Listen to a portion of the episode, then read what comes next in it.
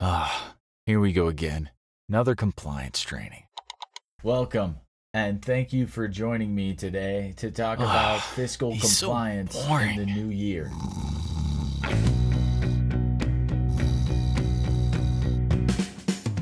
Hey, DIY Narrator is back in action. Mostly. Sorry about the delay in this final episode of the series.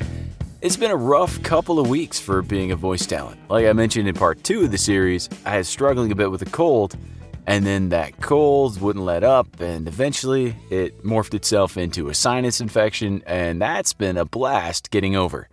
And you can probably hear some of the residual stuffiness. I'm still not quite there. I'll spare you the details, but let's suffice to say that I'm definitely feeling better. Um, but my voice has still been a bit intermittent, and uh, you know I've been recording when I can um, between bouts of stuffiness. Also, kind of cool news: I have a new microphone, so I'm on the new mic right now. It's a shotgun mic. Normally, I record on a large diaphragm condenser. Uh, a Neumann TLM 103 if you're interested. This is a Sennheiser 416, which is the other very popular voiceover mic, uh, made popular by the one and only Don LaFontaine, which, uh, if you don't know him, definitely look him up. He's a voiceover uh, legend, that's for sure.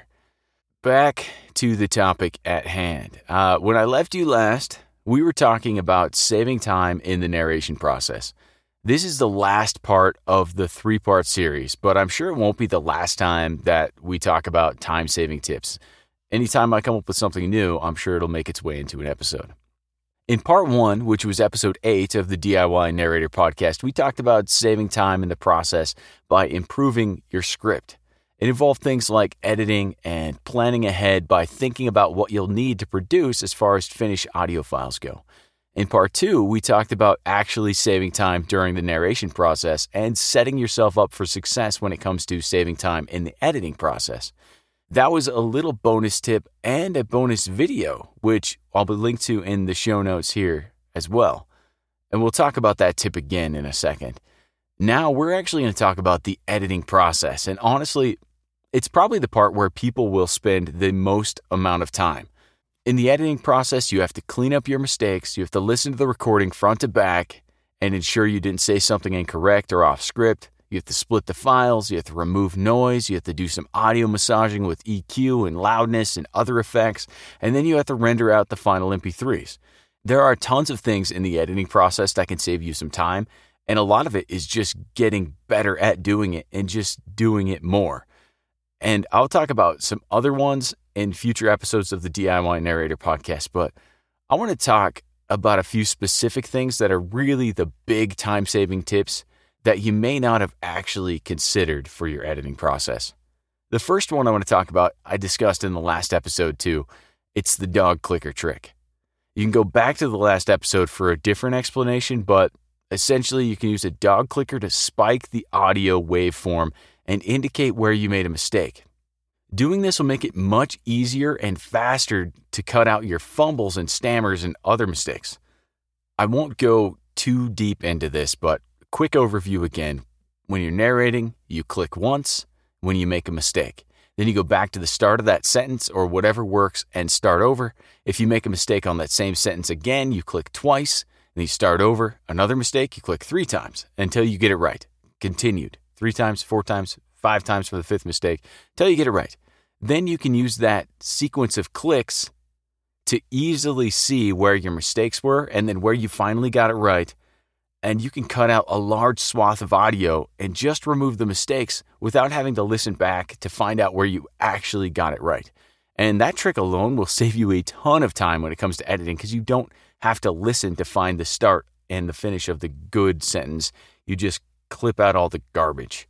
I also put together a quick demonstration video of that, so check it out. I'll link to it in the show notes at DIYNarrator.com. Let's get on to a new tip though.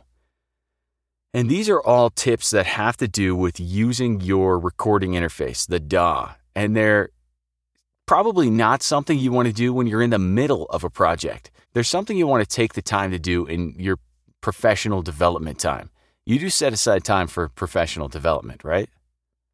So these tips are all about getting to know your DAW or your digital audio workstation. It's the application you use to record audio, be it Audacity or Reaper, which is what I use, GarageBand, Adobe Audition, Sonar, Hindenburg Journalist, Pro Tools, or whatever else. The time invested in understanding and getting to know your DAW will save you a ton of time over the course of your recording career. Each of these tips should apply to any application, but they might vary a bit in name or availability. And I'm going to focus mainly on Audacity because I'm assuming that a lot of you are probably using Audacity because it's free, it's simple to use, and it's very well known. The first tip is getting to know your shortcut keys. Having to use the mouse for everything really slows you down. So know your quick shortcut keys and save a few seconds hundreds of times in an editing session. Print out a reference card with a handful of things that you might actually use. And they should become second nature so quickly that you probably won't even remember them at some point. You'll just be able to use them without thinking about it. In fact, when I was coming up with a list of shortcut keys, I could only remember one or two that I actually used despite using a bunch every single day. So here are a few of the shortcuts that you might want to commit to memory. First of all, play and stop. Quick note about this, and pretty much all DAWs play and stop are going to be the same key, and they're usually just the spacebar. So definitely play and stop, use that spacebar. The next one is recording, starting recording, and then you'll stop it with the spacebar again. But starting the recording and then being able to start the recording in different recording modes if you have different recording modes. Audacity, for example, has two different recording functions that a lot of people might not know about. The first is just regular recording, which is triggered just by hitting the R key. It'll start recording at the beginning of the track or wherever you put your cursor.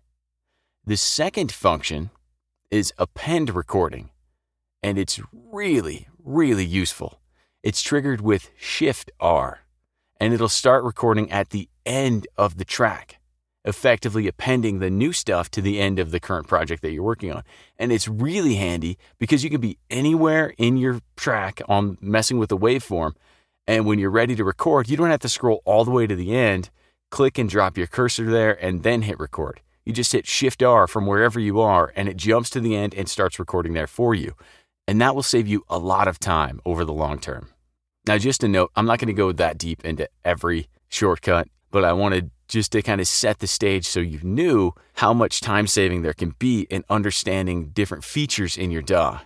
There are similar opportunities for different features and other shortcut keys, so know your application. Some other keys that you might want to know inserting a new track, dropping a marker, adding a region, or as it's called in Audacity, a label. I think markers are actually called labels too. And we'll talk more about markers and regions and labels a bit later on because they're another tip. Toggling ripple editing, or as it's called in Audacity, sync lock tracks. They aren't quite the same in execution, but they're pretty close. And basically, as you move stuff around, it'll move the audio in other tracks if they're synced or locked together or you have ripple editing set up. So that's also really handy.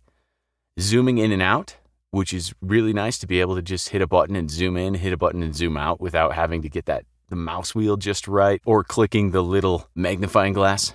Now, in Audacity specifically, there's a keystroke to repeat the last applied effect, which is really useful when you need to apply an effect more than once. You can use this in a lot of cases with like noise reduction. And then triggering the file render is another shortcut key that you want to figure out. And those are the most standard ones that I could come up with. You can also assign keys to actions that don't have a shortcut key, and you can change them however you'd like. So if you use Audacity, which I'm going to assume most of you do, you do that by opening preferences and then clicking keyboard, and all of the actions that Audacity can perform are right there. You can see whether or not there's a shortcut key and what that key is. And then you can add new ones or change it if there's something else that makes more sense to you. Like maybe the T makes more sense for adding a track than Shift T or whatever. So definitely modify and learn your shortcut keys and add keys to actions if you use it all the time and it doesn't have a shortcut key. After you've figured out shortcut keys, look into macros. I have a bunch of macros set up that perform multiple actions with a single keystroke. Unfortunately, I don't think Audacity actually supports macros, so you'll just have to stick with multiple shortcut keys to get the same thing done. But a lot of other DAWs do support macros and have macro capabilities. The one I use in Reaper, most oftenly I creatively call it split and delete. And essentially, it's a macro that takes a selection I've made, splits the audio item on both ends of the selection, deletes the selected portion, and closes the gap which uh, in Audacity, that's actually just accomplished by selecting a region and hitting the delete key. But Reaper and a lot of non destructive DAWs, Audacity is what's considered a destructive DAW. It works a little bit differently. So you have to split the item and then close it up. And that's necessary before you go and delete something. Otherwise, you'll delete the entire item and not just the selection. So that's macros definitely look into macros or understanding if you can set up maybe a sequence of shortcut keys that are close together. If there's maybe a sequence of steps that you take all the time in the same order. Next, take the time to clean up your workstation. And by workstation, I don't mean your desk. By workstation, I mean your audio recording interface. There are a bunch of buttons and toolbars and features of recording applications, especially if you're using something else other than Audacity. And it just comes with a bunch of stuff that you don't need when you're just recording one voice track or maybe even just adding an audio bed. The stuff gets distracting and it can add some clutter to the window so figure out if you can remove that stuff from the window that you don't need. Toolbars, panels, buttons for features that you never use, duplicated track displays, a mixer panel, anything that might be in your way that you never use or never change the settings on. Customizing your interface will go a long way to making you more comfortable and quick in your application, and it removes some distraction, which is always nice. Next, we're going to talk about the regions and markers. Figure out how regions and markers, or as they're called in Audacity, labels work. They can save you a ton of time. Markers are really useful ways to quickly mark mistakes as you're listening back to your recording. And then you can go back later and fix it. Remember, it's always most efficient to batch your work, so you should do all of your recording at once. And then you should go through and remove all of your mistakes that you marked with the clicker. Remember, we talked about that. Then you should proof your recording front to back and listen to it while you're reading your script to make sure you followed the script and didn't say one word when you meant to say a different one. That happens a lot. So when you're proofing, if you find a mistake or something you want to fix in recording, don't just stop what you're doing and hit record and fix it right away. Mark it Drop a little marker in there that lets you know where the mistake was so you can come back to it later and you can keep listening and reading your script and just get through that process first. Then go back and do your pickups. And pickups are what we call it in the industry when you have to just fix a small bit of a sentence. Every time you stop and switch tasks, you're losing time and you're losing brain power. And you need to keep your brain power. We're all limited on that. In Reaper, you drop a marker with the M key, and you can do that at any time when the audio is playing. It drops a flag right where the audio is being played. In Audacity, to do it, you have to use labels. And to do that, you have to click where you want to drop one and then hit Control B or Command B if you're on a Mac. It adds a little label track, drops a little line, and then lets you name it if you want to name it. I use labels to, like I said, indicate mistakes in my narration that I need to go back into the booth and fix. So after I listen to the entire recording and I drop my markers or my labels to indicate where I made a mistake, then I can easily find them and fix them later on when I need to go through and do the fix.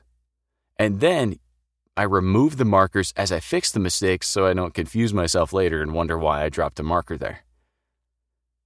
Now, labels are also what Audacity uses for what a lot of other DAWs call regions.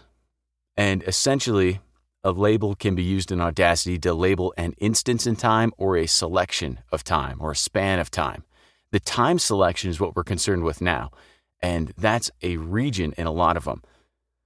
You can use the label over a selection of time or regions to speed up the generation of multiple files, basically, speed up your file splitting. And that will save you a ton of time because most of the time in e learning, pretty much all the time in e learning, you have to create multiple files for your project. So you can drop the small file on various elements, or maybe you have one file for the slide and then hover over this to hear a different thing within your authoring tool. and you'll have to split those files up. So you can use labels or regions to speed up that file splitting and file naming process. To use the label or the region, you just select the area that you've identified that you want in a file. You hit Control B again in Audacity or in Reaper, I hit Shift R. I think I set that up as an action, and it sets up that selection as a region, and then you can name it. And the best part of this is what you name it becomes the file name. So when it's exported, whatever you named that label will become the file name. So, boom, the file is named correctly when you've exported the recording as an MP3. In Audacity, you'll use the export multiple function to export the labels, not just the export function. Then all of your files will be split up automatically, they'll all be named correctly, and you just go and drop them into your authoring tool. And you've saved yourself a ton of time splitting and naming files. And that is the end of this series on time saving tips for the narration project. We've covered script writing, we covered recording, and we covered editing. Hopefully, you've pulled out one or two or multiple tips that you can use on your next project, or maybe even the current project. Let me know if any of these tips have saved you some time, or if you have one that I didn't know about or I left out. I'm happy to share it with the community on a future podcast. Just send me an email to host at DIYnarrator.com. Check out the show notes for this episode over at diynarrator.com slash 010 or 010. We're officially in the double digits, which is pretty cool. If you have any questions or would like to hear about something specific on the podcast, feel free to send me an email or look me up on LinkedIn, connect there, send me a message. Happy to hear any of your ideas for future episodes and help you out with anything you might need that is e learning narration related. And be sure to subscribe. You can find the link over at DIYnarrator.com. I'll catch you next time. Have a great week and make sure you're doing great work.